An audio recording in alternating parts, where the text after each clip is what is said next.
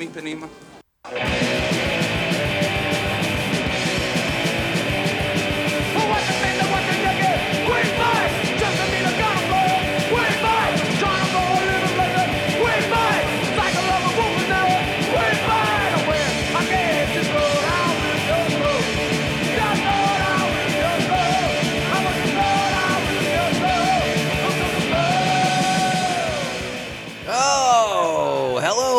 back once again, Popheads.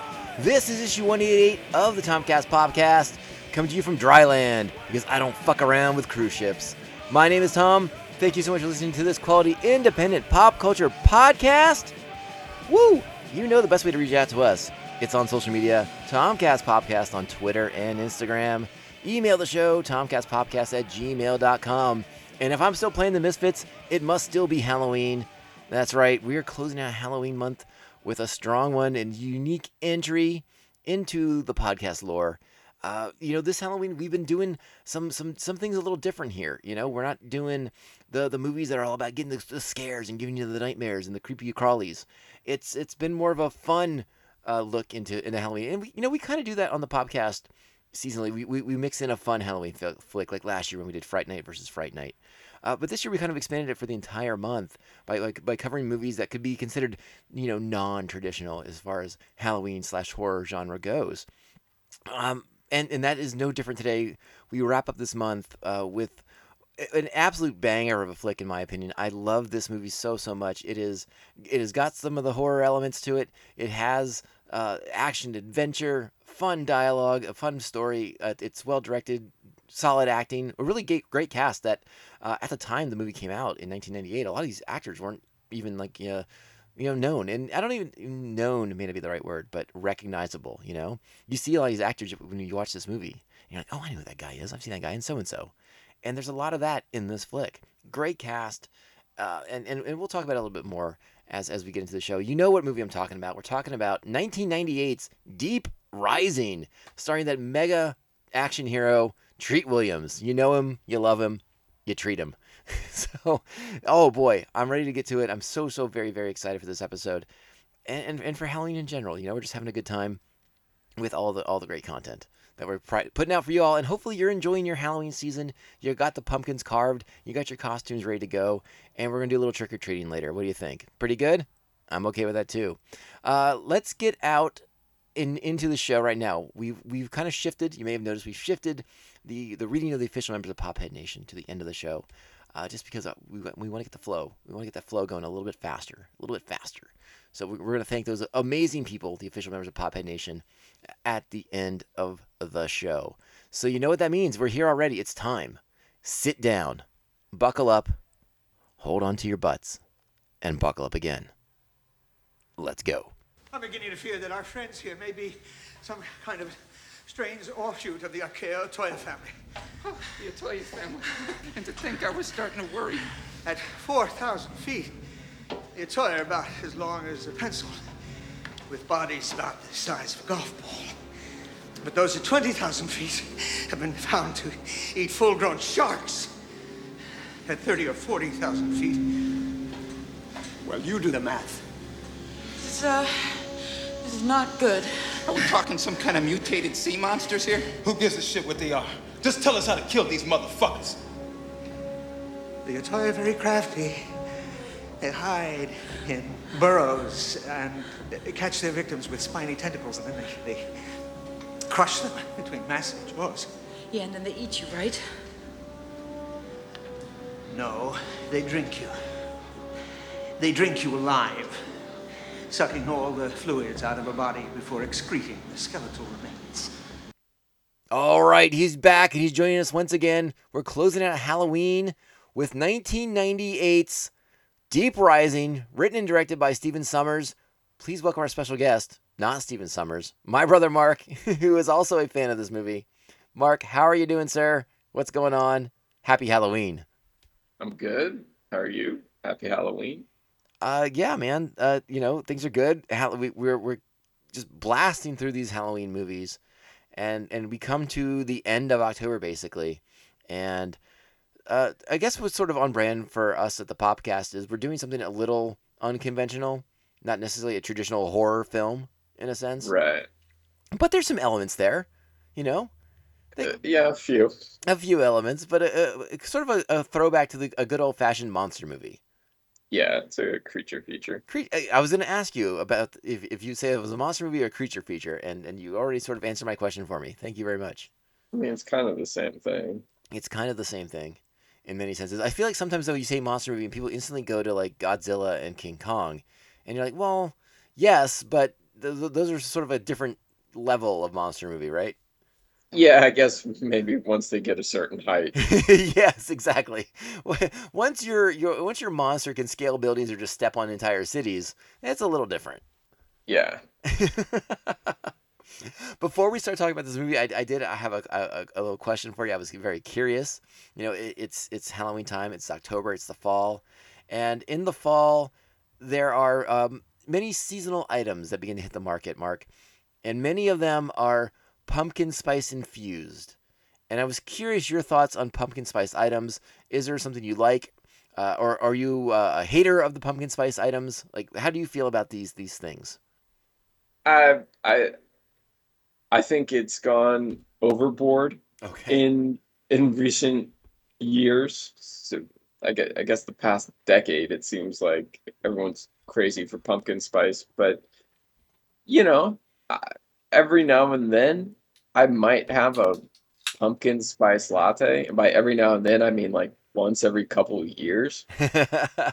Um, I was I was I was at the the liquor store the other day. I was looking for some kind of Oktoberfest inspired beers, and I couldn't find any. And the only thing they had that was remotely autumn-esque was pumpkin ales, which which I did not buy because my one experience with pumpkin ale was not a good experience. So, so I guess I, I'm, you know, I- feel like I'm I'm even keeled about it. Some things are good, some things are bad. That's that's fair. That's, It- Oh, it's fine. It's, fine that people like it. that's fine. Yeah, there's there's a handful of breweries that I consider to be qualified to make a pumpkin beer. Um, I don't know which ones you saw, so I will not comment on them. Uh, I I do tend to enjoy the pumpkin items, uh, but uh, there is a line. There is always a line, Mark. We cannot cross the line sometimes. I particularly enjoy it in. Um, for some reason, pumpkin flavored things in spicy items is really really good to me. Uh, and then as as uh, something to go with sweets, you know, like a, like a Danish with some pumpkin spice going on. That's nice. I don't know if I want some of the other things though, like pumpkin spice infused chicken burritos or something like that. You know, no thanks. Not doing it. Yeah, that that's pretty weird. Yeah, because there's some weird stuff out there, man. But, But one, um, Mm. you're you're not a fan of pumpkin pie though, right? I am a fan of pumpkin pie. I'm not a fan of whipped Oh, you are? cream. Okay, okay. Because I didn't think you liked pumpkin pie, but S- I So what I've discovered over the years is that I do really like pumpkin pie, uh, but I have one caveat, and it goes against the pumpkin pie that is made in our family. Uh, I don't care for that flour flaky, the floury flaky crust, uh, you know that that our mother makes for the Yeah. pumpkin pie. I prefer a graham cracker crust. heathen. I, I listen. Our mom takes the time to make that dough by scratch, you know, by hand. So uh, I, I, I, I eat it. I just prefer the graham cracker crust. I'm sorry. I yeah, the one time I had pumpkin pie with the graham cracker crust, like it was fine, you know, but it, it maybe it was just because it was different for me. I, I just thought it was a little strange. yeah. So I, I, again, pumpkin pumpkin desserts are good, usually pretty darn good. I don't know if you've had pumpkin Yeah. ice cream. That's fantastic. No, I have. Oh, There's a there's a. there's a little mom and pop store you can go pick it up at called Trader Joe's. They have uh, pumpkin pumpkin ice cream. It's delicious. All right. but yeah, we brought that up because this is holiday time. But we're not here to, to get into all of those pumpkin items that are in my refrigerator and freezer right now because that could take three hours. We don't have time for that. We have to talk about Deep Rising once again, 1998, written and directed by Stephen Sommers. His big uh, directorial debut. If I'm correct, is that not so? No, no, he di- he directed a couple things prior to this. But this is like I his, know, his first big thing, though, right? Yeah, this was. I mean, this was the first time I heard of him. Yeah, it was the first time I had heard of him too. I don't know if this is what got him the mummy, but um, I think it I'm was. sure it I, I. I think this was what got him got him the, the gig uh, doing the the Mummy reboot with Brendan Fraser and Rachel Weisz. Uh, Right. Because I, uh, this movie tested very positively with the, with the Hollywood Pictures people. yeah, Um, again, we said it already. It's a monster movie. It's it's sort of a throwback in a lot of ways. Uh, in some ways, when you watch it, it's it's a little it's, it it does ring of the mid to late '90s. But you know what are you gonna do? Right. um, what is what is your memory of seeing this movie? So I saw this movie in theaters.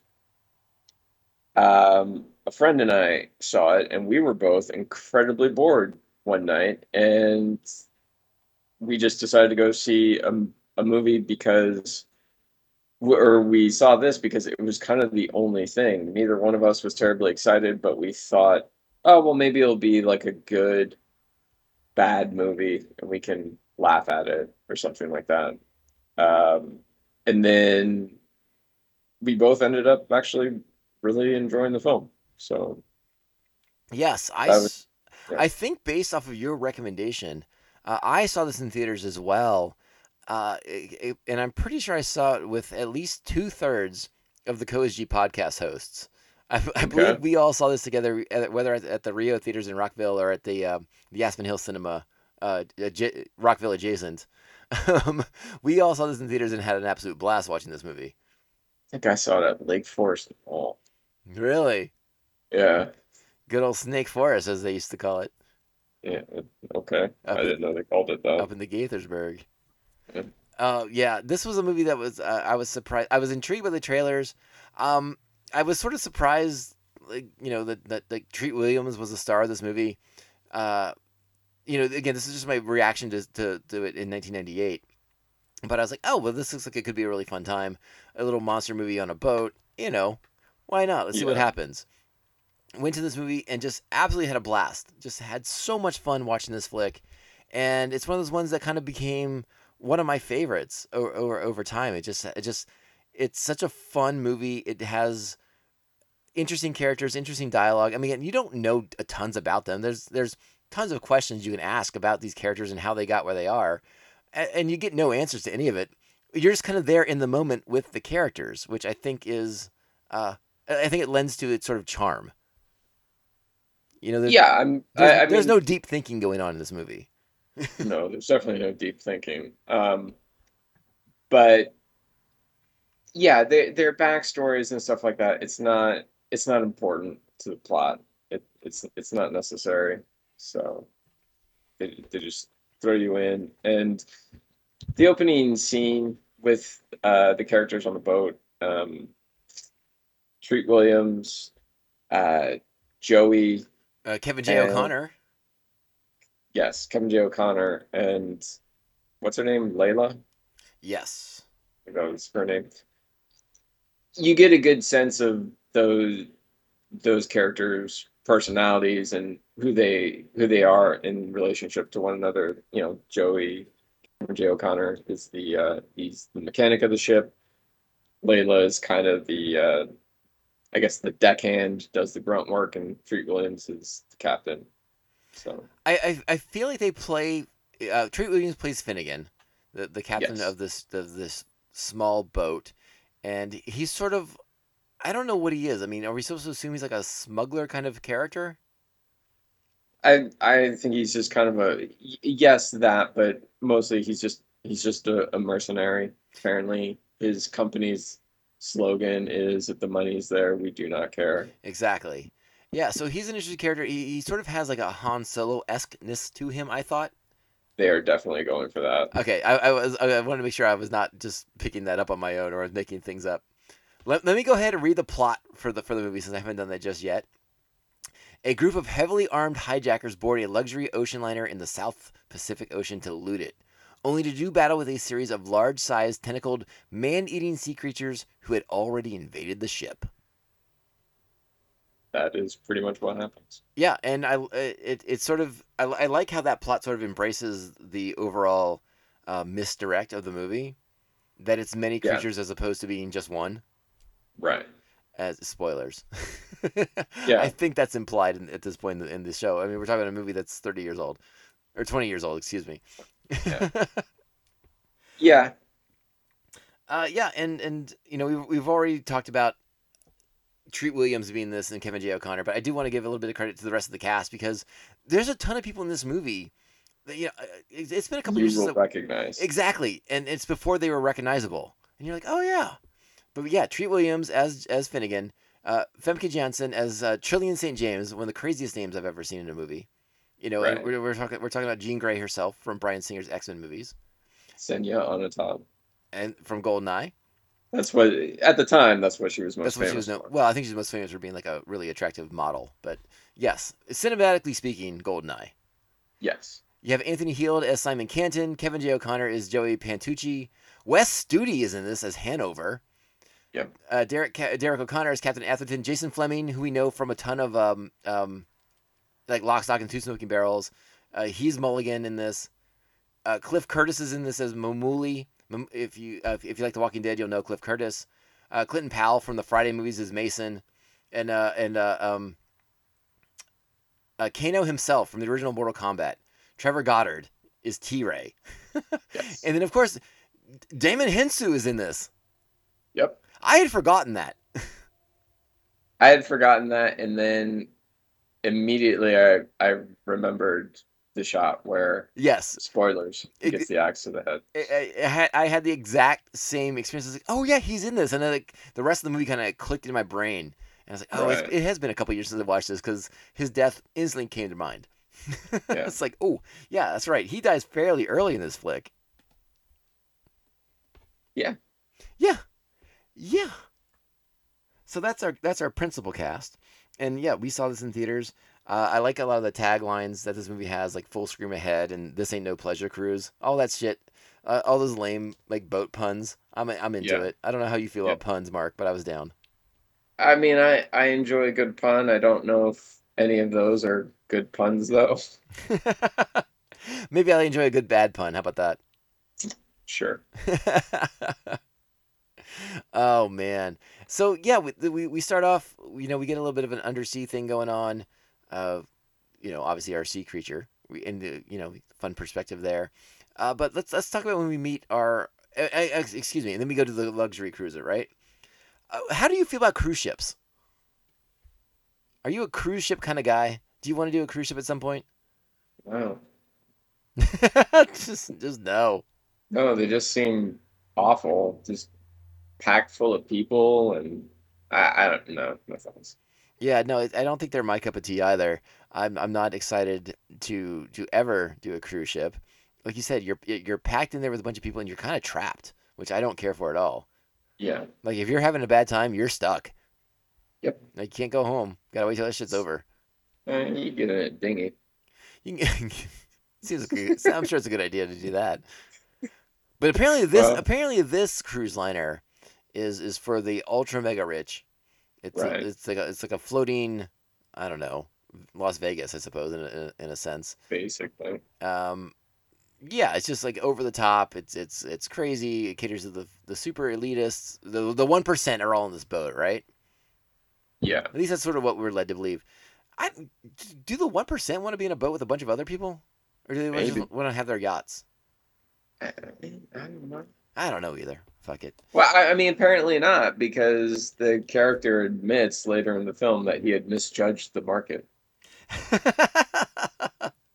well, things go things go wrong on the boat, uh, because there's a mysterious saboteur. Yes. Um, or am I getting ahead of myself? I guess I'm getting ahead of myself a little bit, aren't I? Well, a little bit because I think that that we're first introduced to to Treat Williams and his guys. I thought, You're right. We are. yeah. And yeah, then I, re- I read my notes backwards. I apologize. Yeah.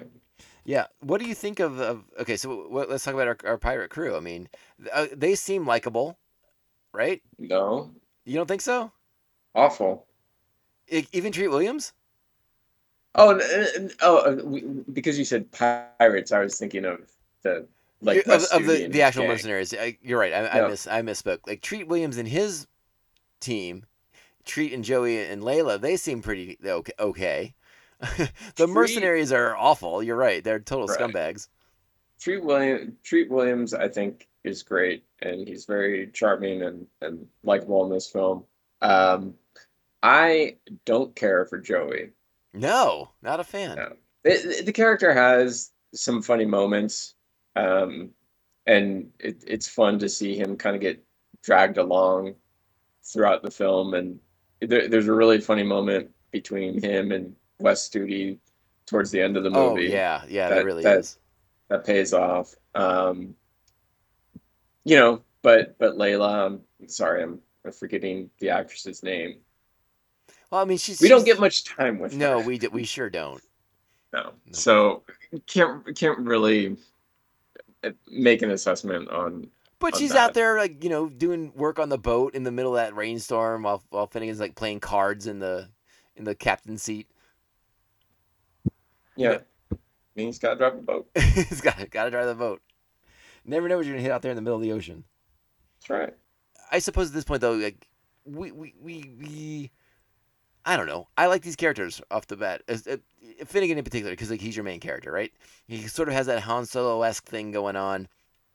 It sort of made me wonder why Treat Williams didn't do more sort of action oriented movies in his career. I mean, apparently you didn't see the straight to DVD sequels to The Substitute. All right, you got me on that one. I did not see the straight to DVD sequels of The Substitute. Um, you know, I I don't think it was a, a, a matter of choice for him. I, this movie it did not do well, um, and so I I think studios probably just did not see him as a bankable star, and and so he was offered straight to video movies, and then eventually his career he turned towards you know doing TV and playing like father roles on Everwood or something like that. Right. And, and you, you mentioned it too. Like the, the film financially didn't do a ton, um, and it sounds like there was like all kinds of like post production delays associated with the with the movie and getting it out because There were. they were supposed to be like really ahead of the time, uh, but they ended up coming out uh, in, in sort of a, in in sequence with a bunch of other kind of like l- much lamer, you know, m- giant creature inspired kind of movies like Anaconda and shit like that. Yeah, creature inspired movies. Anac- I I saw yeah, like it was around the time of Anaconda, Mimic. Um, but I guess I, I guess that the, the movie they they blamed the most though for it not doing well is Titanic because they were released around the same time. Yeah, and I think everyone was watching Titanic a thousand times a day. Yeah, except if for memory and me apparently. Yeah, once was enough for me. Thank you very much. Yeah. And I don't think I've watched Titanic all the way through since the one time I had was forced to sit there and watch it in a, in a movie theater. So Well, I do enjoy that movie. I think it's very good. But uh, you know, you can like you can like both things. paint me like you're French whores, Mark. Okay, I butchered the line, I'm sure, but that's how my memory that's how works. it should have been. Yeah, right. That that's the uh the uh. Never mind. I'm not going to finish that thought. yeah, but there, there- you know, again, at the time, Stephen Sommers had this idea for a monster movie that was going to be ahead of its time because no one had done a monster movie in forever. Uh, and Yeah. instead, because of all the post production issues, uh, they had to change uh, the special effects company at some point because they weren't able to get the monster stuff right Yeah, you know, it, it cost them getting out and being ahead of the curve. And I- you know, maybe maybe the movie would have done better, maybe it wouldn't have. Uh, we'll we'll never know. But I, I I think this movie, when people when this movie found its audience, like this movie has fans. Like people are into this flick, yeah. and rightly so. It's a, it's a good movie. It's a fun time. It's it's uh, I don't it.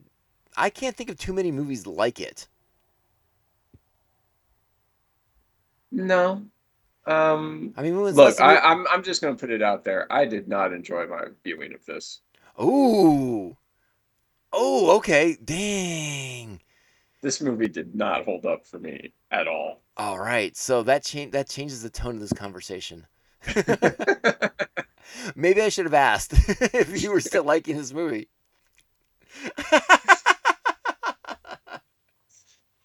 Oh, okay. So, okay, all right. So, where were some of your biggest issues with this movie? Because I, I still have a blast watching this from top to bottom. I I was just bored for the. F- I was bored Okay. the whole okay. movie. Really? I couldn't. I could not wait for it to be over. Wow. I was like, can we hurry it up? Um, This movie's pretty short. It's it's a fairly lean flick. yeah, I know. It, it's it's an hour and forty five minutes, I something like that. And you know, like I just, I I I find the like all of the characters, with the exception of Finnegan, Joey, and Famke Johnson. I think like all the characters, like Wes Studi and his group, they're all just like such characters, such caricatures of characters that we've seen in other action movies, and it, it it's it was just so over the top, and in my opinion, not good. Um, you know the, the the way situations kind of resolve themselves, I, I just found to be I, I not unbelievable, but not logical, I suppose. well, I mean, I, most of the situations in this movie resolve themselves by someone getting killed by a tentacle monster. Yeah, but you know, I mean, like, uh, Uh, but before we get to the ship, you know, so so so so Treat Williams and his crew, they're taking Wes Studi and and and the, this group of mercenaries out to the middle of the no middle of nowhere in the South China Sea, and Finnegan doesn't want to know what they're up to. He doesn't want to know what any of this is about, but his his his nosy mechanic Joey decides to go snooping around the cargo hold Right. to to figure out what these very bad looking people want to do when he discovers torpedoes. I don't i don't know. I, if, if i was finnegan I'd, I'd be so mad at that character. You you know what i mean? And i, well, I, don't think he, I think he is, uh, but he's not going to let them beat him to death. You know, they're trying to stomp him to death in, in the in the hold there. No, I know, but it, it also just becomes like obviously, you know, Finnegan's doing doing the right thing in- in doing that, but like at that point, it's just Finnegan's got to be thinking like it's only a matter of time before these guys kill us. And and so it, it just makes me think like why would Joey even go in there and do that as it I, I don't know. I mean, it seems like a bad idea. I, I that's for sure. You know, to go, I- you know, you, these, these you have these very shady mercs hanging out in your boat, and you're gonna go snoop around through their shit. Seems like a bad idea to me. Right. Um, yeah, I mean, I don't know. I can't get into Joey's motivations. I mean, he's a quirky character at the very least. And maybe he's just curious. I mean, and I mean, he does question Finnegan and their their company's moral code. You know, like what you know, Right. so something along the lines like like like how is that a way to live your life, not asking questions, just taking cash?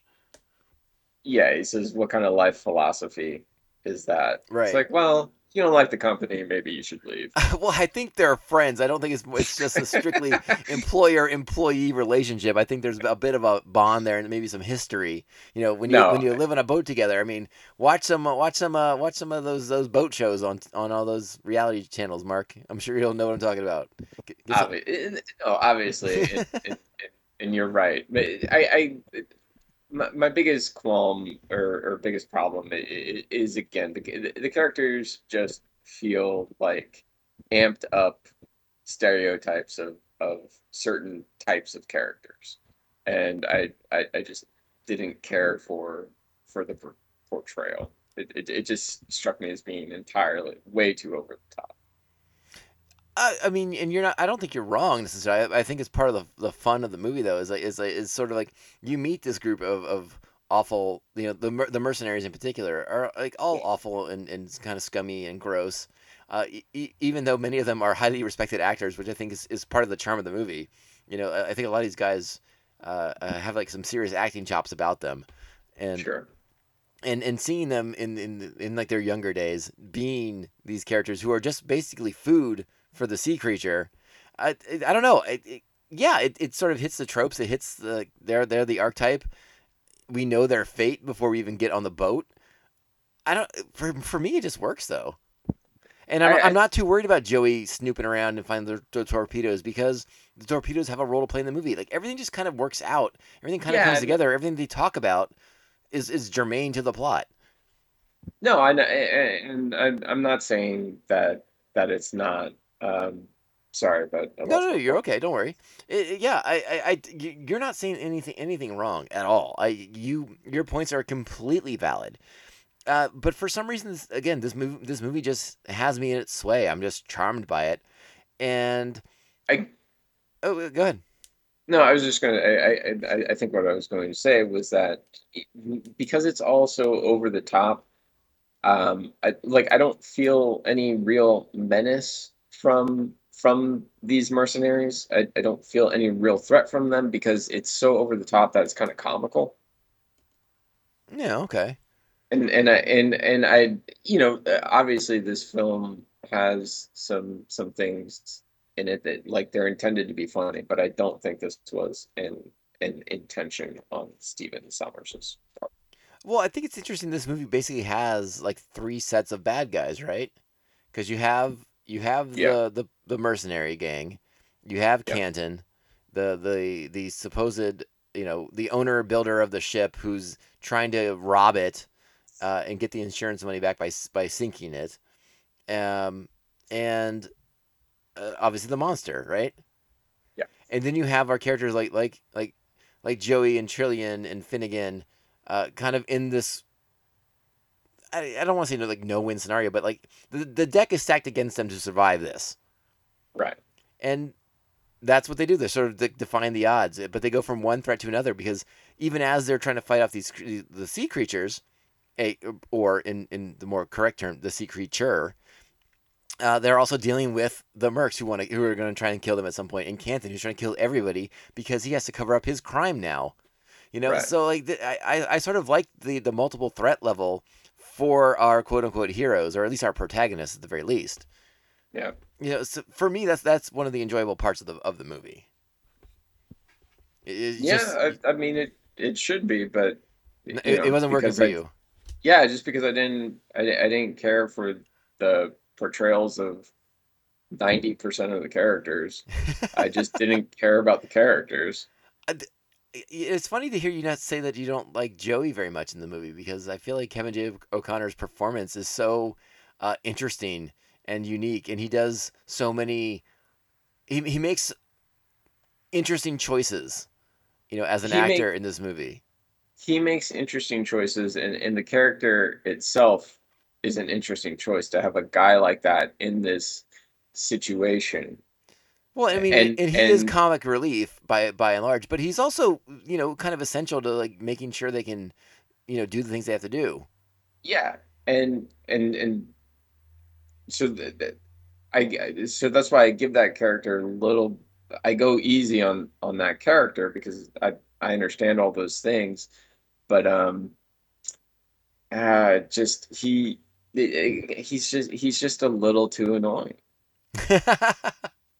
it's it's just not funny. It's just like the humor is just not working for me. You know, I, I- if memory serves, I, I sort of felt the same way about him when I saw this in theaters, uh, and it, it was it wasn't until the elevator scene when I sort of when this movie in my to me sort of like gelled when you had all these different parties, all these different factions hold up in the elevator as they're realizing that like something horrible is going on outside of the elevator, and then you have the bit where the elevator you know kicks on and you have like the elevator music and it's that Yeah. it's it's you know he, the the girl from Ipanema line.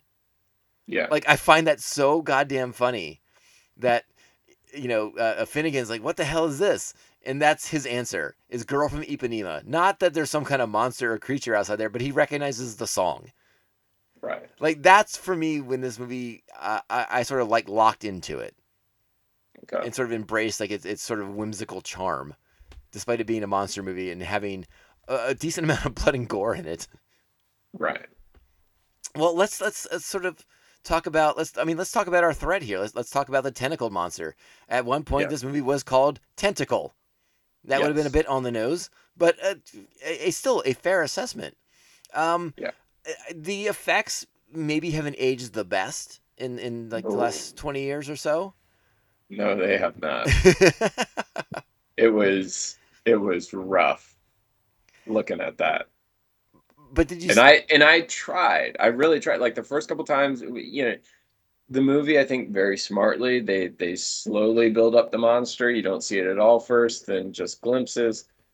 They they handle that. I think I think very well. Um, and so when we first start seeing it, and we're just getting the glimpses. It's like okay, you know, that hasn't aged very well, but you know, it, it's fine. It was 1997 but as as the movie goes and you're seeing more and more of it, it I- i'm s- this is just a mess and and looks terrible and it, it just did not it just didn't age well for me at all no, w- you were watching. You were watching on Tubi, right? no because tubi had commercials i just rented it on amazon Okay, so you you had a high def copy. yes Okay. Because I, I watched it on, on Blu-ray. I have a Blu-ray edition of it that has a, a fantastic cover that I'll be sharing on social media. Um, it's so much better than the one from like like the sort of stock image that was on the original DVD release back in like the late '90s. Um, oh that's, that's cool yeah, I'll, I'll send you a picture of it later. Don't worry, it's it's pretty rad. Uh, right Sorry, I can't believe I just went on a diet a little side track about that. Um, for for me though, yes, you can sort of see the age on those effects, on the tentacles and, and things like that. In some scenes more than others, for sure. Um, but but by and large, I you know it's you know it it, it still kind of works. It still is pulled off because I think Stephen Sommers directs the crap out of this movie. I think he does a really nice job of, of sort of making it work. And like you like you alluded to, particularly in like that first you know third or so of, of being on the cruise ship, the of not being able to see the danger of you know the, the rippling water and, and something in the water coming towards them, but we can't see what it is yet. Like right that all that stuff is like to me is like insanely effective and and really really well executed. Uh, and it's I think it's about an hour into the fic- picture uh, after Canton has sort of uh, given us our our like description of what might what it might be that's hunting and killing them. Uh, yeah that's when we, we get like the first big tentacle coming down behind Kevin J. O'Connor's head as it's like dripping its like oozy goozy stuff all over his shoulder. And right I still think that particular reveal played pretty nicely. yeah And I yeah I, agree and, and if I were to knock the, the, the computer visuals for the creature when when the big reveal happens in the third act there, that it is in fact just one enormous creature with so many tentacles that's been after them the entire time. The I think what I took from the visuals there because like the scene where Treat Williams is wrapped up in its tentacle being held up to its Yeah. face. Uh, what I didn't what what what jumped out to me was the lack of texturing on the on the effect. You know, Yeah. it was just very smooth and and kind of round in, in spots. And I was like, It's oh, classic. yeah, yeah, it's very yeah, exactly. It, it just doesn't look uh, uh, uh, textured. I guess is the best way to say it. Because I was I was gonna say real, and that's stupid. Don't say real for a computer graphic. but Well, but but again, the the textures are the little bit that I understand of computer animation and stuff It's like the, the textures are what lend something more realism. Exactly, because I was, I was going to say a movie that that predates this one, and again, again, uh, budgets are different things for different movies. I completely understand that. So like, it, it might be comparing apples and oranges, but Jurassic Park came out several years Yeah. before this, and the texturing on those dinosaurs is what sells it. I mean, and that and that's the thing. It, it's like Jurassic Park. The the the CG still holds up, but the CG in this doesn't. And like you said, budgets are things, and so are also time constraints. You know, a lot. It's- You know, part of me like seeing the reveal of of the monster at the end of the film. I was like, oh my god. My first reaction is like, this is just fucking lazy. But it, but but I know that that's not that's probably not true. It, it's it's a matter of time. It's a matter of budget. They I, I'm sure they wanted to make this look as good as possible, but just didn't have the time to complete it. But it it just doesn't look good. Yeah, like like like, like, we talked about, at a certain point in post production, they they ended up replacing the effects studio that was in charge of it. Yeah. So maybe things were rushed. I you know I, again, or maybe they ran out of money. I don't know. I don't have a good answer for you on that one. I wish I had a little bit more insight there, because I mean, I, I, I guess the part I was kind of stuck on was I couldn't even I, I can't remember back to '98, and if I thought it looked good then. or or if I just was along for the ride. So I was like, yeah, sure, fuck it, whatever. Giant sea creature, re- I'm okay with it. I th- I think at the time I thought like like you know it's not the best computer animation, but that it was passable. Mhm. You know, and and that's the thing. I think like at the time it was passable, but I, I think looking at it today, it, it, it it's not really not anymore. Another element of the of the movie that I really like. I mean, the tentacle stuff's great. I, I think those are st- I- I- the computer effects being a, li- a little bit dated aside. I still think a lot of it works as far as like the creature aspect of of, of chasing the characters, Mhm. uh, of sort of like driving the action. Yeah. Um, what did you think of the deaths involving the tentacles? Like you know the the way the sort of they sort of open up, envelop people. There's, there's sort of like a mouth within the tentacle kind of thing. Were you were you all in on that? Yeah, I I like the the design of the creature. I think the design is very cool. Yeah, I liked it, and I, I, like the part where again where Canton's sort of the one explaining. I guess because I guess I guess he knows about sea creatures or whatever, and he's sort of like this might be blah blah blah, and and you know he gets to the whole thing at the at the very end, and and, and it's uh Famke Janssen's character has the line about like, and that's when they eat you, and he's like, no, that's when they drink you, and to me that's like a really great delivery by Anthony Heald, sort of selling the fact that like it's way worse than you think it is Right. and we, we don't actually get to see that, that that horrifying part of the death until the scene you alluded to with, with Kevin J. O'Connor and Wes Studi, um, where after Wes Studi has shot Joey and, and left him behind to slow down the you know to stop the creature so he can make his escape. Joey then will will, will later find him uh, being slowly consumed and drank by the creature, and it looked uncomfortable.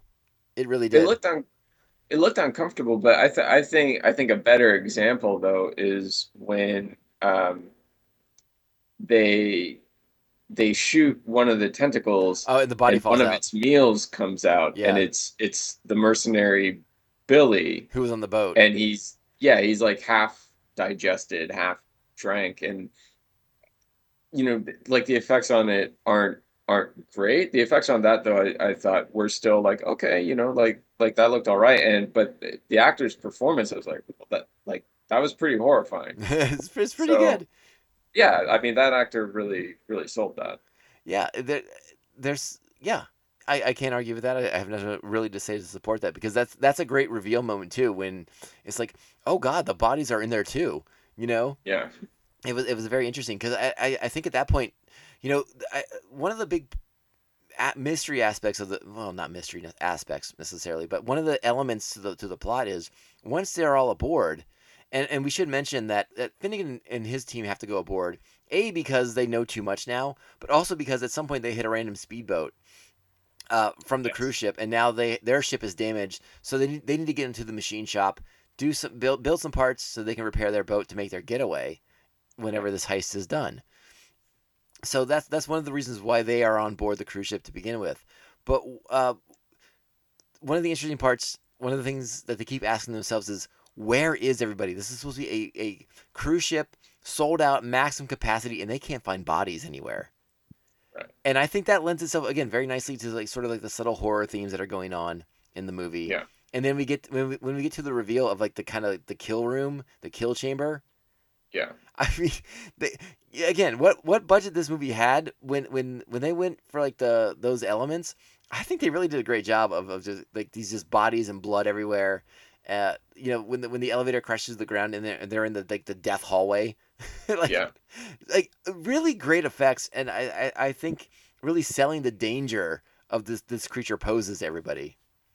Yeah, I, I I agree with that. I I enjoy that that hallway sequence, Mhm. um, and yeah, I en- enjoy the uh, the the reveal at the bow of the ship, the uh, the the feeding room or the digesting room, whatever. Yeah, whatever it is, it's just, it's just, yeah, whatever you want to call that. but viscera and skeletons and just grossness everywhere. yeah, it looked good. It looked it looked really good, and and and, and sort of a, a again, it's, it's it's a sea monster. It's but I don't know. I don't want to get like you know all Jacques Cousteau about this, but like, this creature's just trying to live, right? He's just doing his thing, Just doing its thing. just doing his thing. Yeah. Uh, and that's how it does its thing. Did oh you know what, let me let me go back real quick to the very beginning of the movie. But did you enjoy the sort of um, I, I I don't even know what to call it. Uh, but you know we get like that block of wording right about how beneath the South Pacific Ocean there's a there's an undersea mountain range that would swallow the Himalayas. Yeah, Is do you know if that's true? I meant to. I meant it I meant to fact check it. It's like, what? so neither one of us delivered on that on that a- avenue of our research. But it, I mean, at the very least, it's an interesting way to open your movie uh, by by allowing the like, by introducing the possibility uh, of something that that no human could could see or conceive of living in this this part of the ocean that is is just so unreachable, un, unfathomable. Right. So I, I did enjoy that part of it very very much. Yeah, I also wanted to look up the the creature that um, Like- Canton Yeah. says he thinks that it could be. Because I was like, is that a real creature? yeah, you I- part of me It's like thinks part of me thinks it is, but yeah, I didn't. You know, fuck, I didn't fact check it. I you know, I, my the way my brain's working is like that's in a movie. It's got to be true. Because I mean, the movie did completely make up those uh, those guns. Okay, I, yes, I'm glad you said that. The the, the guns from like the, the Chinese military or whatever. The guns from the Chinese military that apparently have a 1,000 round. I was just like, I, I was like, wait, what? I backed it up. I was like, wait, what? Did he really say a thousand round capacity? Good lord. you know, it's funny when you go on this in, onto this movie's Wikipedia page, or not Wikipedia, on their, their IMDb page, and you're looking at the trivia. So much of the trivia is related to the weapons that are in this movie. I thought it was very interesting to to, Mhm. to read that. I was like, all these entries are about the guns in the movie. Like there's a whole there's like several entries for Finnegan's shotgun, and there's a bunch of entries for uh, Djimon Hounsou's character has like that nickel plated nine millimeter yeah. that gets passed around by various characters throughout the entire movie. Which another interesting element, it's not an element, but like a, just like a, a fun little kind of wink to that gun just being in the hands of so many characters throughout the film. Uh, but there's a whole a- a- entry on like that gun, and I was just was like, wow, someone who loves guns really did a number on this this movie's uh, trivia page. Loves guns, so probably watches a lot of action movies and watched this and was just like, what in the fuck? you know, and, and the thing is, is you know, they, they, they say these these Chinese machine guns have a 1,000 round capacity, but they never uh, specify if that's how many rounds the mercenaries are supposed to be carrying with Right. them. right. But considering that we never see them reload, I'm just thinking, well, I guess they have a thousand rounds somehow in their gun. And I I looked it up, and roughly about 1,000 rounds of ammunition would weigh about 28, 29 pounds. So they're carrying around 30 pound guns and just slinging them around like they're nothing. And I don't know. I just, I just, too ridiculous. I mean, yes, you're not wrong, but at the same time, the movie creates its own logic, right? And as long as it stays true to its logic, then it's fine. And so, th- this, Stephen Sommers created a workaround for having to worry about reloading a gun.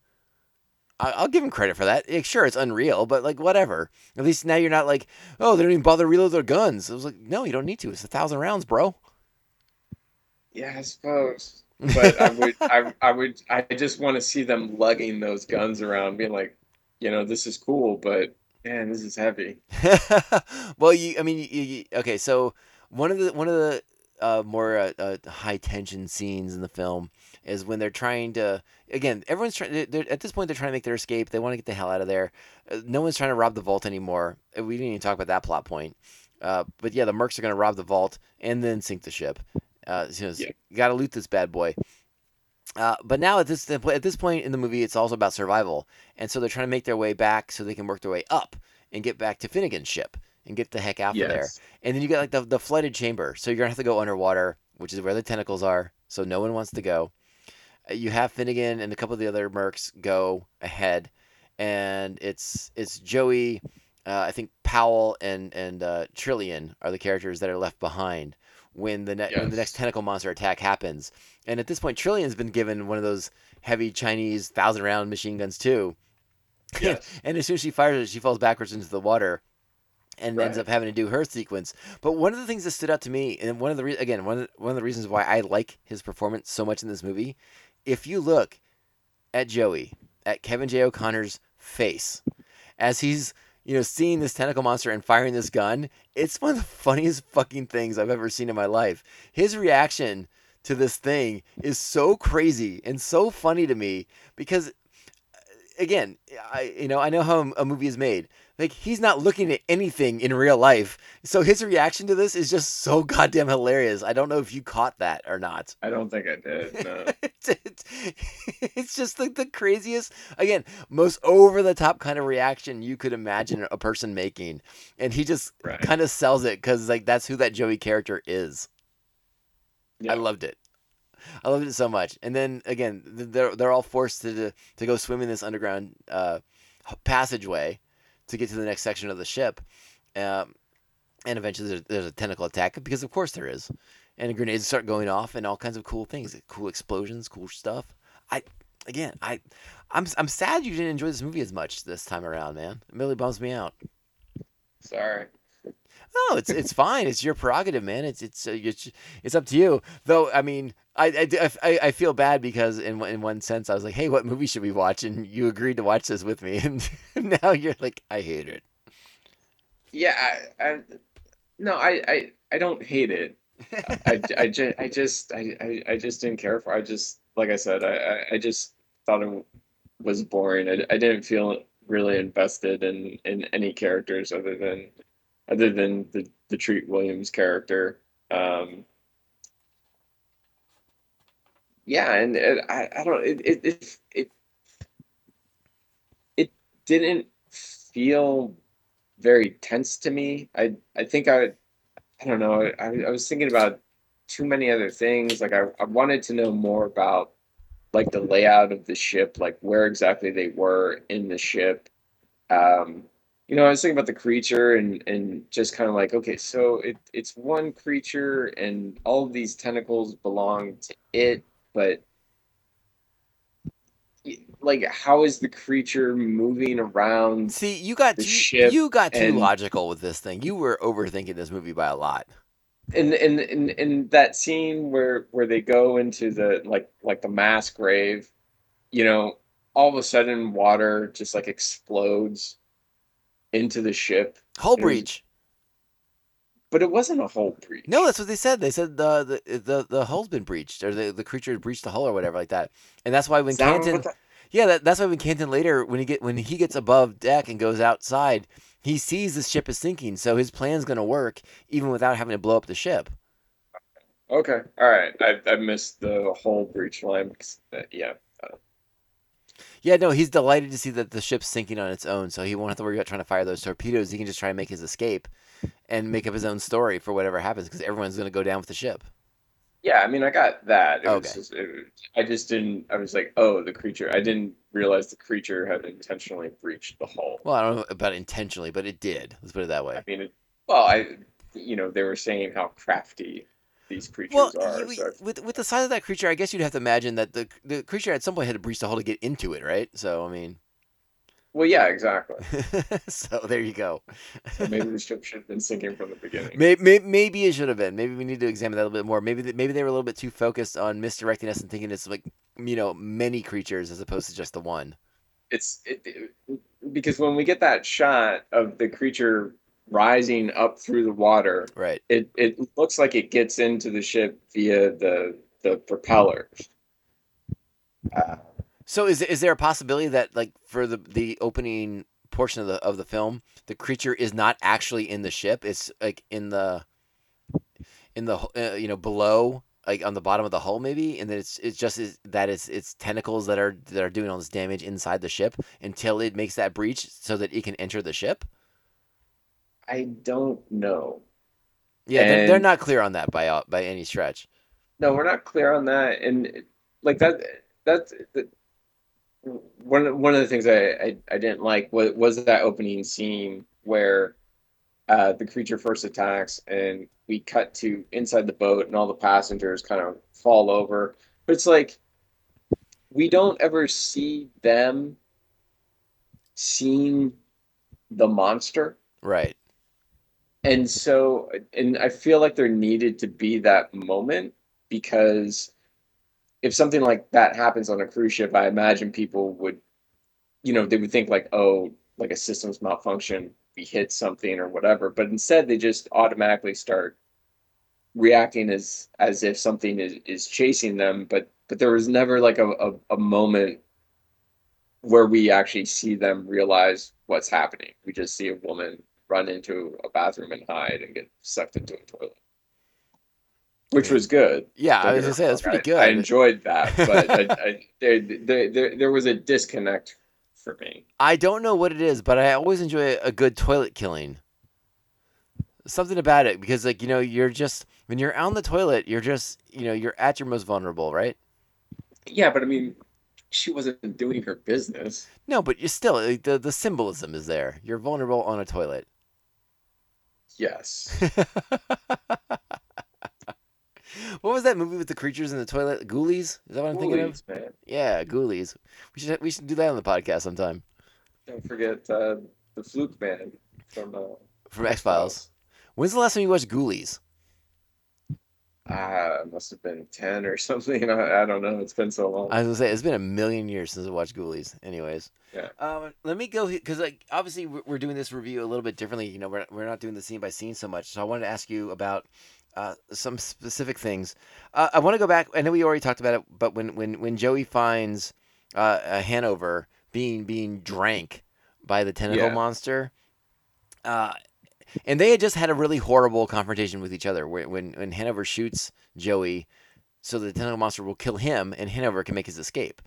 Uh, Joey does make his own escape eventually, but he catches up to Hanover and finds out that Hanover's being being drank.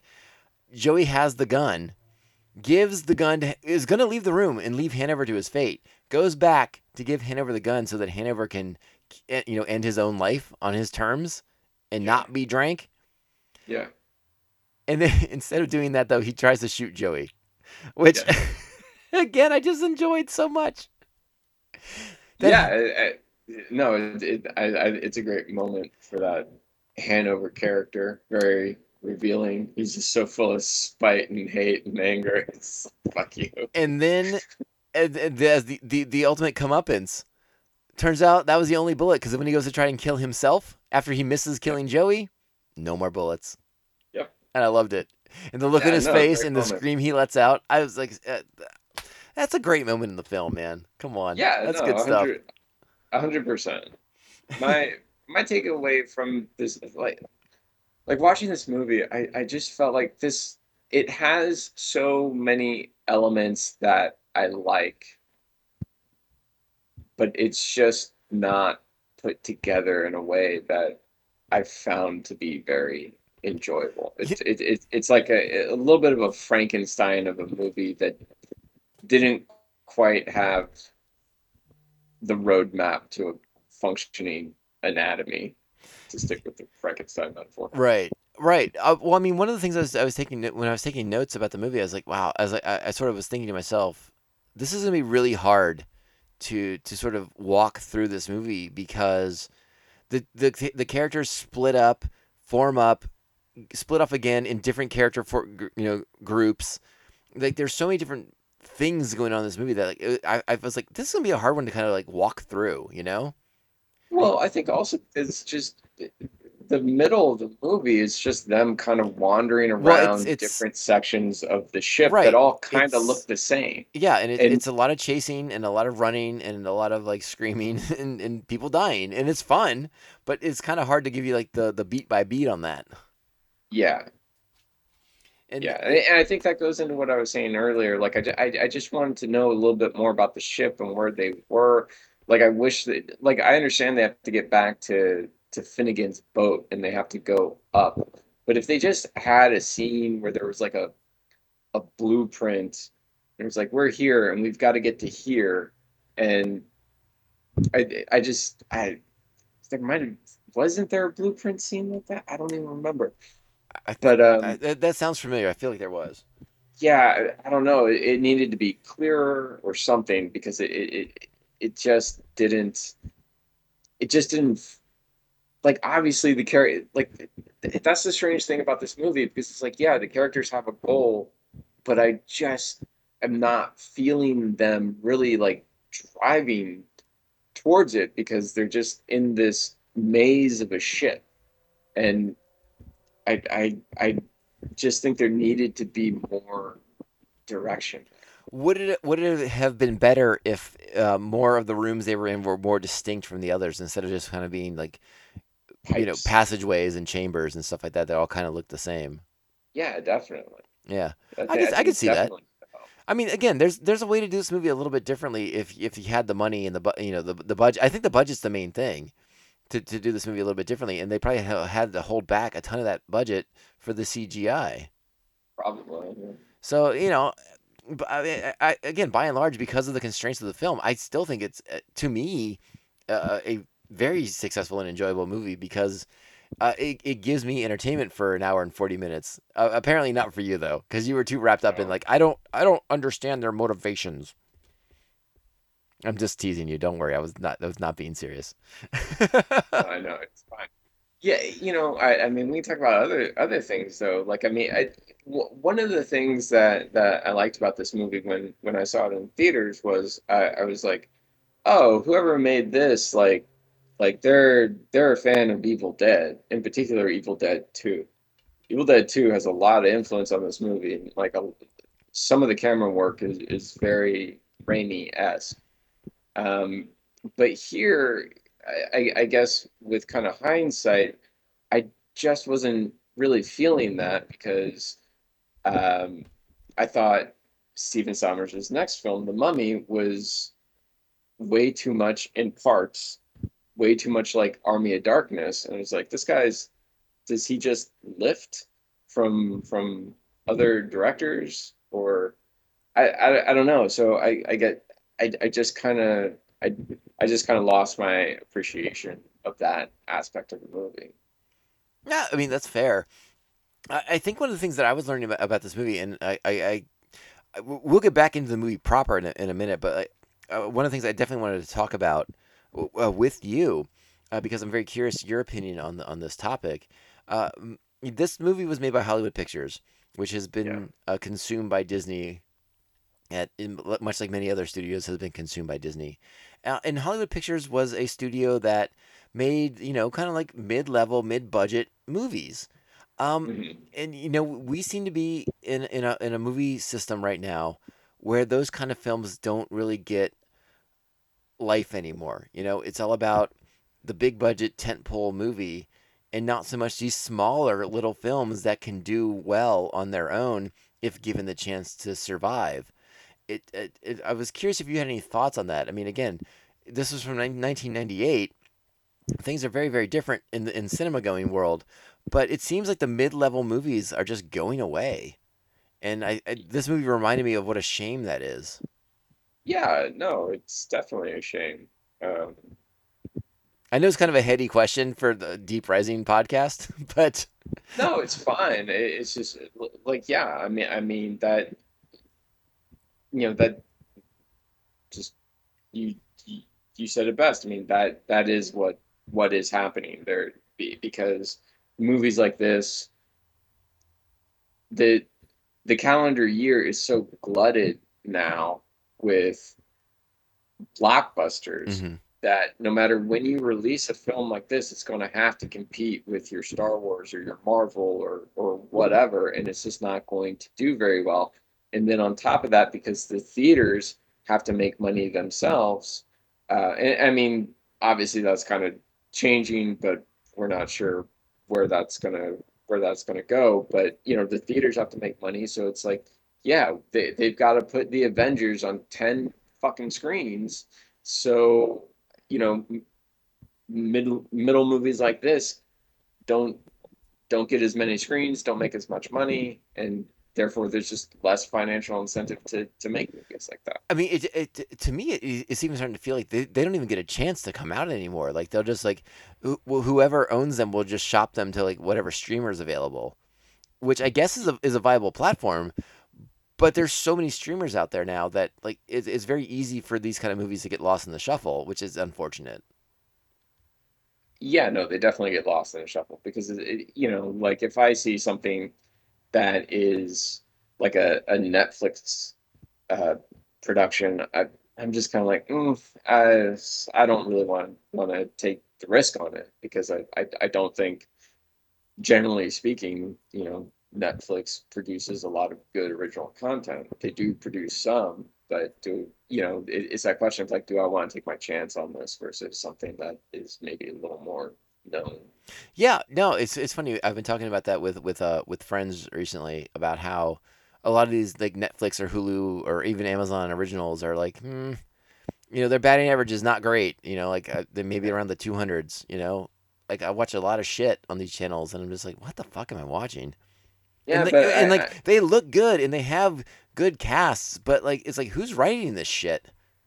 Yeah, I, but I mean, maybe we ought to be a little more supportive of, of stuff like that if if we're going That's to that's why. the the disappearance of movies like this. But that's that. I mean, that's why I'm watching them though. Is it, uh, is cause, Yeah. because I really am trying to support like these these middle level movies that I used to have a really great time going to watch in theaters, uh, but they just don't seem to exist anymore.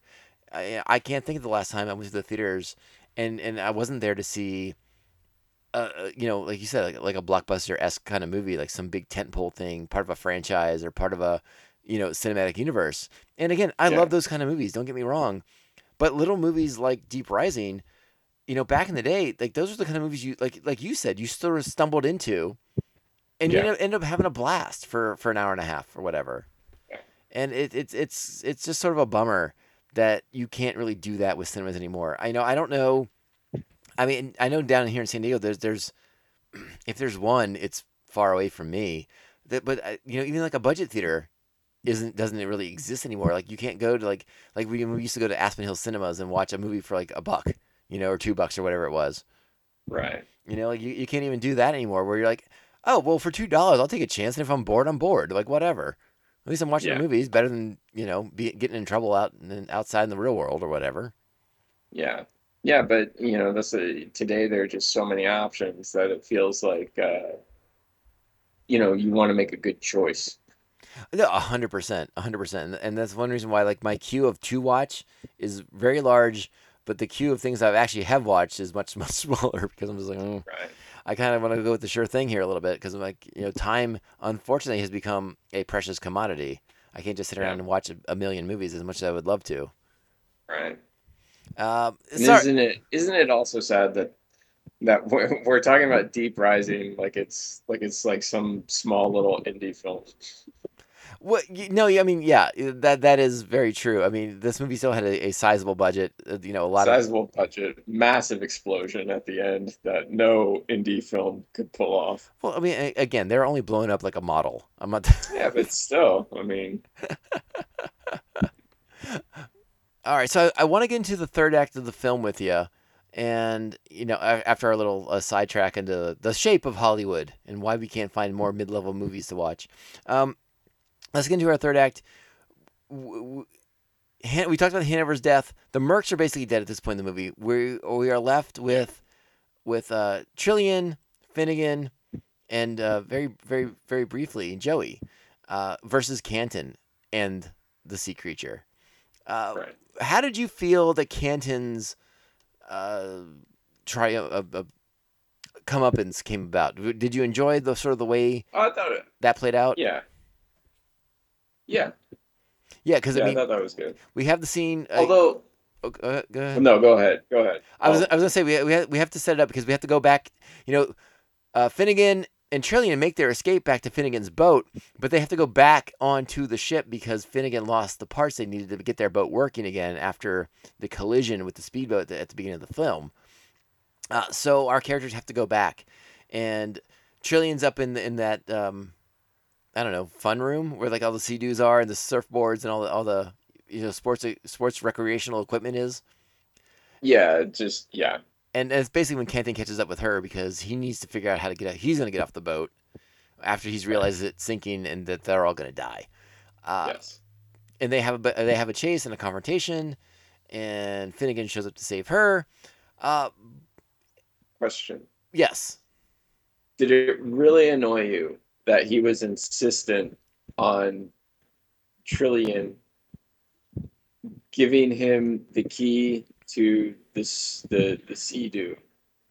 Um, when we see her grab the key, and there were like two others right next to it. So I, I guess it did, but what I couldn't tell from the framing of, of the shots in that room was that the only Sea-Doo on the ship. you, I mean, you only see the one, so I wondered if maybe the Mm, other ones had gotten knocked overboard or something. But I, don't they float? I don't know how those work that well. I honestly I know nothing about them, but if they were to fall in the water, maybe upside down, maybe. Yeah, that's, sort of what I wondered too. Uh, or if they, they were damaged in the collisions or something like that, all the, all the crashing around. I, I, I yeah, I was, I, was- I, I thought the same thing for sure. I was like, aren't there three Sea-Doo keys, and doesn't that mean there's three Sea-Doos to ride on? Yeah, I didn't. I honestly didn't notice if, if there was only the one in in the room. So so yeah, maybe you're right. What about, uh, uh, what about Finnegan's plan to use his boat as a uh, torpedo delivery system to destroy the cruise ship and the monster? Did you like that? I did. Yeah, I did too. It's good, and and Joey's there to sort of jerry rig the system, even though they don't they don't have the parts. Uh, but so they're gonna- but they, they just they just need the boat to work for a little bit, and they're Trillian's up there to get that Sea-Doo so they can get the heck out out of there because they saw an island in the distance earlier in the movie. Right. A little bit, you know, a little towards the end of the second act, they they all see an island nearby that they can get to. That's so that's the reprieve, right? The plan is now to get on to get some kind of vessel and get to that island. Right. So that's what they're gonna do. Trillian's getting the Sea-Doo. Sea-Doo. Sea-Doo, such a weird word. I'm sorry. Just one of those weird words that rolls off the tongue. Um, so eventually Canton's gonna make his way back to Finnegan's boat and uh, jumps from a really high height to get on the boat as he sees it pulling away. He doesn't seem that alarmed after he breaks his leg and lands on the ship, by the way, that no one else is on it though. Right. Do, but he's I don't know. I mean, how do you, how does that shake out for you? Do you think he was trying to like?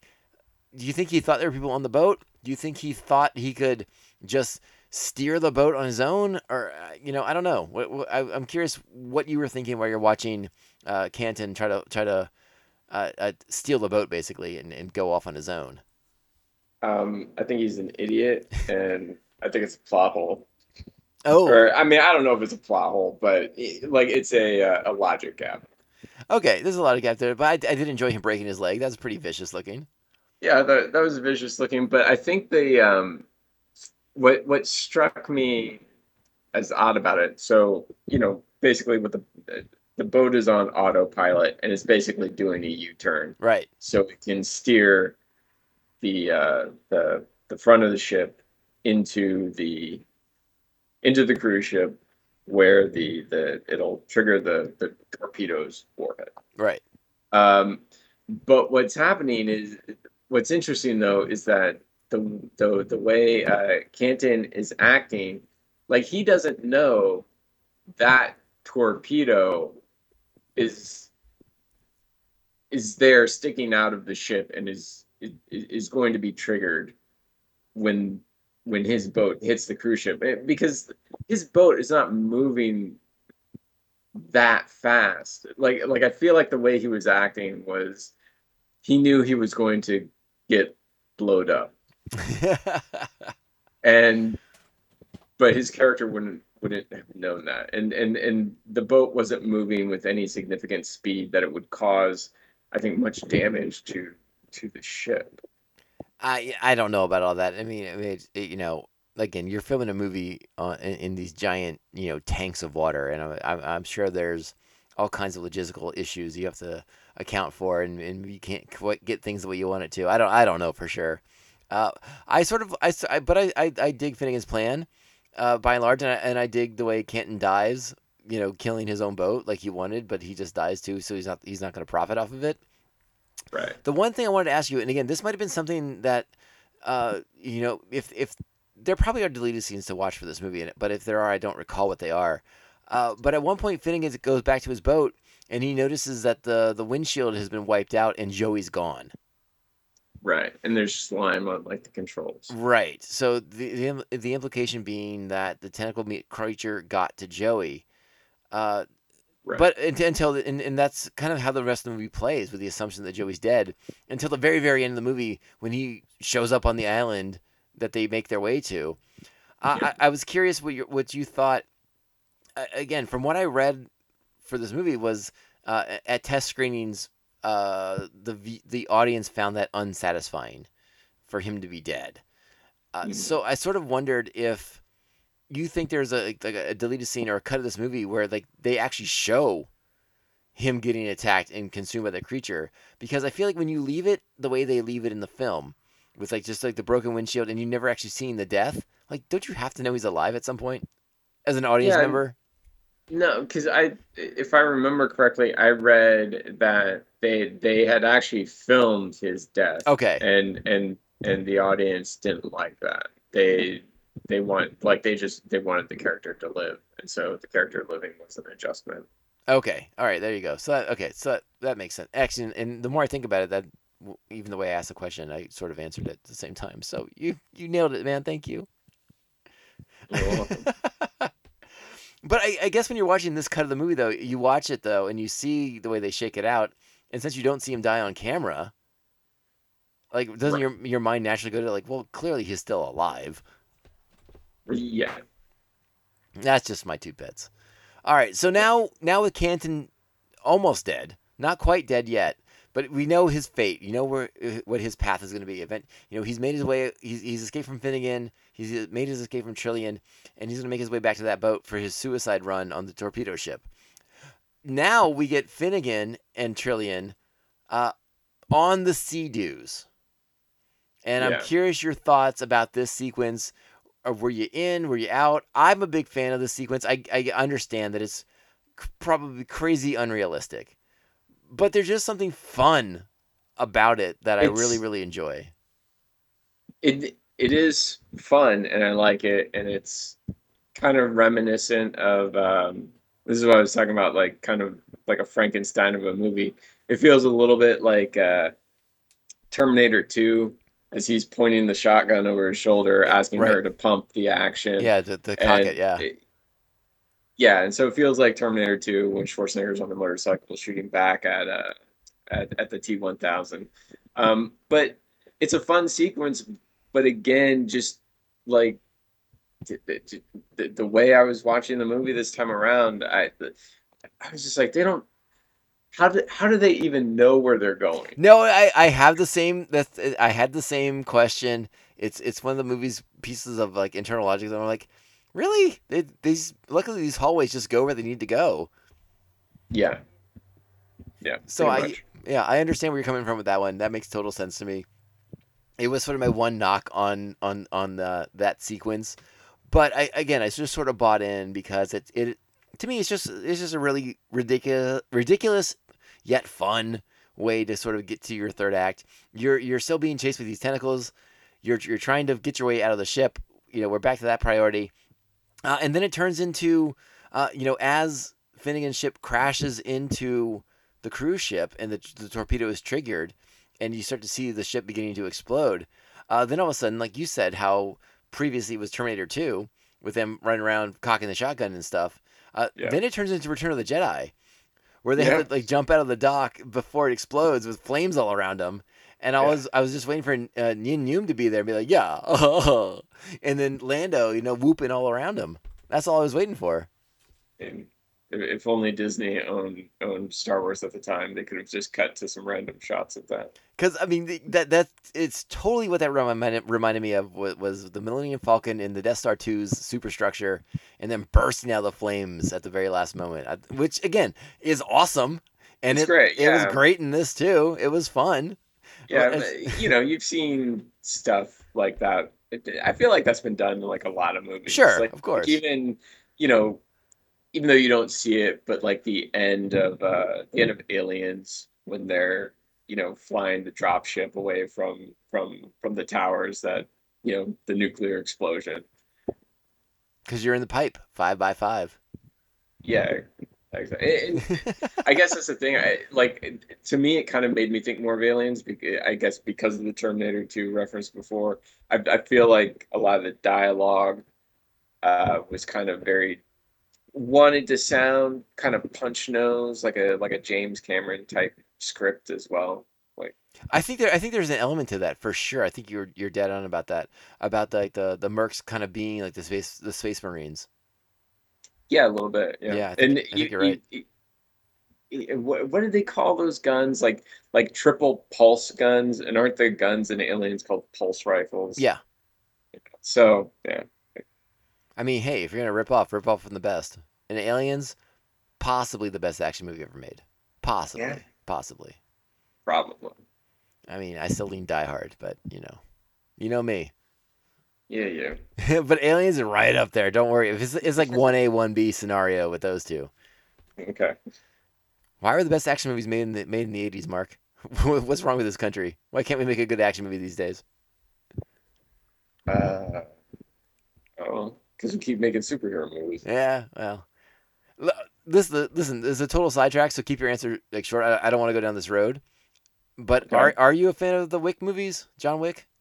I haven't seen them. I can't say. All right, fair enough. All right, we'll talk. I know that's that's blasphemy to some people. At some point, I'll get to them. Fair enough. Don't worry.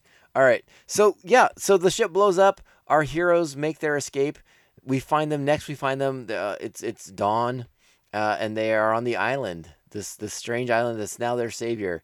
And and Joey arrives on a surfboard. Uh, the, he says it was Finnegan's. I don't know if I remember seeing Finnegan with a surfboard, but whatever.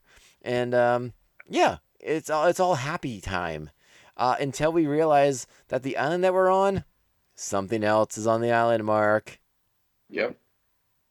We don't know what. But apparently, and I, I'm sure you read this as well.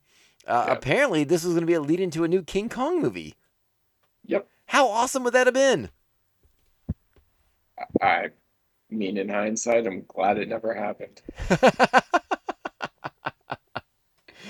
Like I like I knew what was coming, and when the movie ended, I just, I rolled my eyes.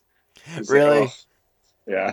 See, no, I didn't. I didn't at the, at the time. I didn't think they were doing like a new King Kong thing by any stretch. I, I just thought it was like, oh, now we're to another monster movie, like another Yeah. some new creature or whatever. And I was okay with that. I was like, okay, I'll take more of this.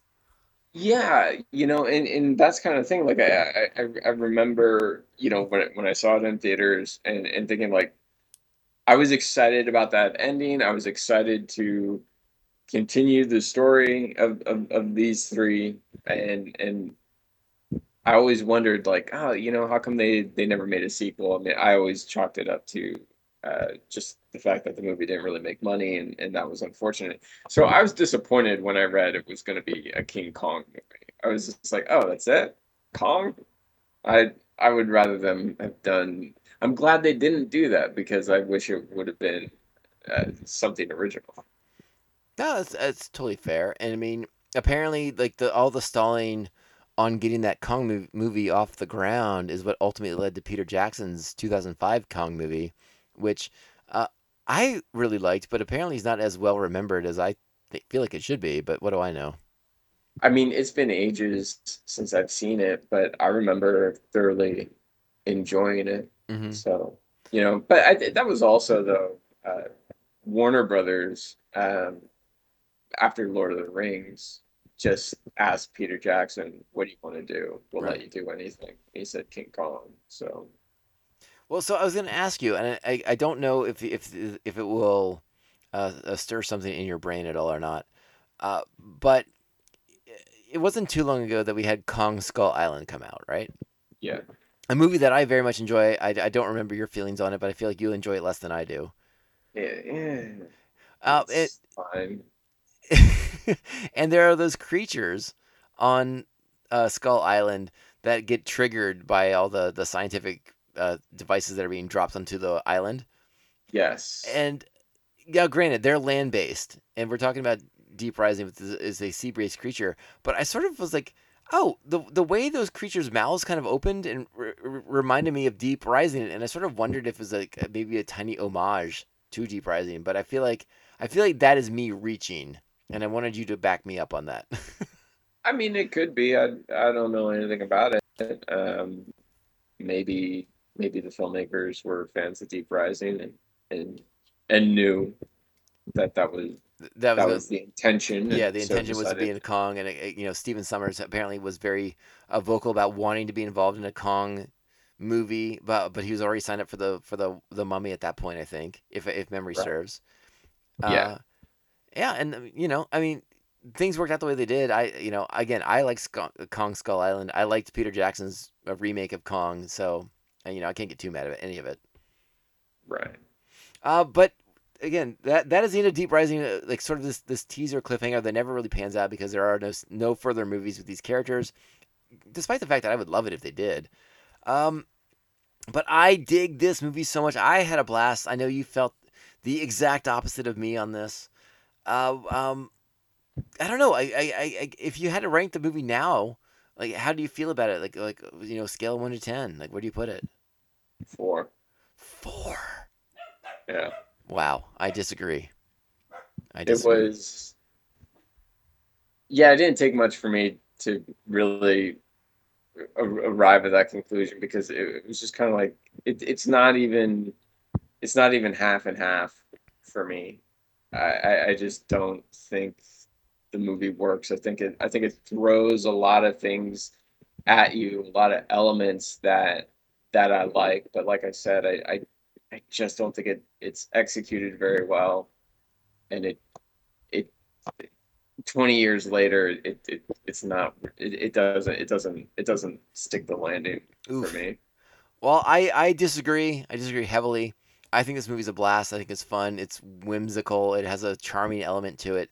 Uh, it's it's a fun kind of brainless adventure movie. Like it's it's sort of a popcorn movie without being a big budget popcorn movie. Uh, it, and again, I maybe I'm just a sucker for a creature feature. That that could be it. Really, on I I really I enjoy, especially in that first half of the film where you don't even see the creature yet, where, where they're just running from like waves, you know, like like ripples in the water. I I, I enjoy the unseen Yeah. element of the horror. Uh, I'm a big fan of, of less is more. yeah Uh, and Yeah. again, I you're not wrong about the CGI. The the effects have not aged insanely well. Some shots are better than others. Um, you know, by by today's standards. But yeah, uh, but by and large, I I I can't I can't say pe- to I can't tell people not to check this out uh, for for fun. All right, like you just don't go into it. You know, take your thinking cap off and just sit there, eat your popcorn, have a good time. Watch Treat Williams say "Now what" or "What now." I forget which way which way he says it, but yeah, now what yeah. But you you get a couple of Star Wars lines in there too. You know, you get, get bad feeling about this. There's like a lot of fun references in the film. You can watch how many times that nickel plated handgun gets passed off to different characters. There's all kinds of fun things in this flick, uh, and and uh, girl from girl from Ipanema in an elevator. I can't top that. Apparently, Mark can though, because he has nothing to say. yeah have fun have fun watching joey this might be the end of our Halloween episodes for the year. We'll see. Maybe we can sneak one more in. I don't know. We'll, we'll talk about it. But if if if it is the end, I thank you for being here for for the entire month. I've had a blast watching these movies.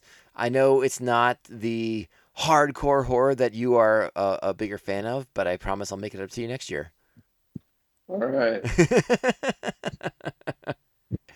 All right. Well, thanks for hanging out. I truly appreciate it. It's always been a, it's always a blast to have you on the show. I'm glad you're here. I'm glad we did these. Uh, I'm I'm sad. I'm a little sad that uh, your your your uh, enjoyment of, of Deep Rising is nowhere near as high as mine. Apparently. me too I- I, I you know the last time i watched this movie i i, I did enjoy it I, I don't know i don't know what happened I, I I invited the wrong co-host on for this one. Oh, sorry oh well. No, it, it, I think it made for a more uh, interesting, well-rounded discussion instead of like, uh, you know, two two uh, two slapdicks, you know, just you know saying how great it is. It's a it's a more well-rounded conversation when there's uh, di- divergent opinions. So it's all Right. good. I'm, I'm I'm really appreciative of it, and it changed the direction of the show. So like, that's a good thing. Don't worry. all right I again, I thank you for being here. Happy Thank you. Halloween, man. Go have a good time. Go watch some more horror movies. Maybe the ones that are more your cup of tea. And uh, we will reconvene very, very soon. I'll talk to you later. All right. Thank you for having me. All right. Bye. Bye. Well, there you have it. I hope you enjoyed the conversation. Uh, it turned on me a little bit. I wasn't expecting Mark's reaction.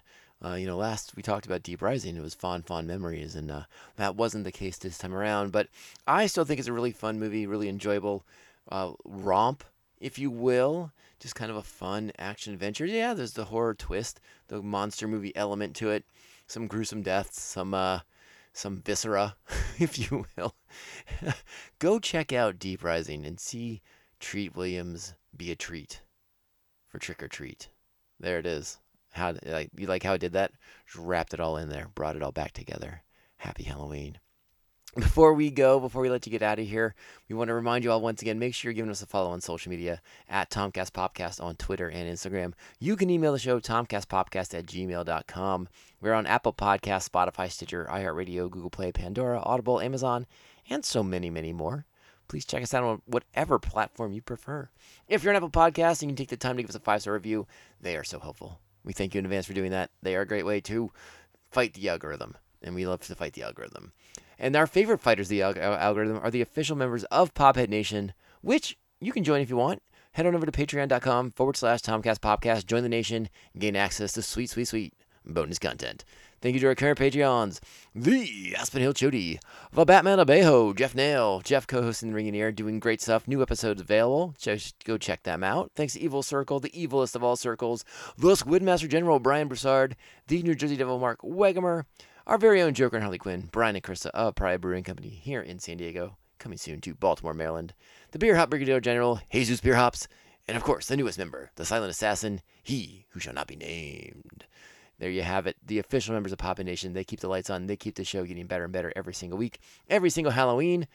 And yeah, I feel like um, I feel like looking back, you know, I've, I've done kind of like non-traditional Halloween movies the last like two years or so.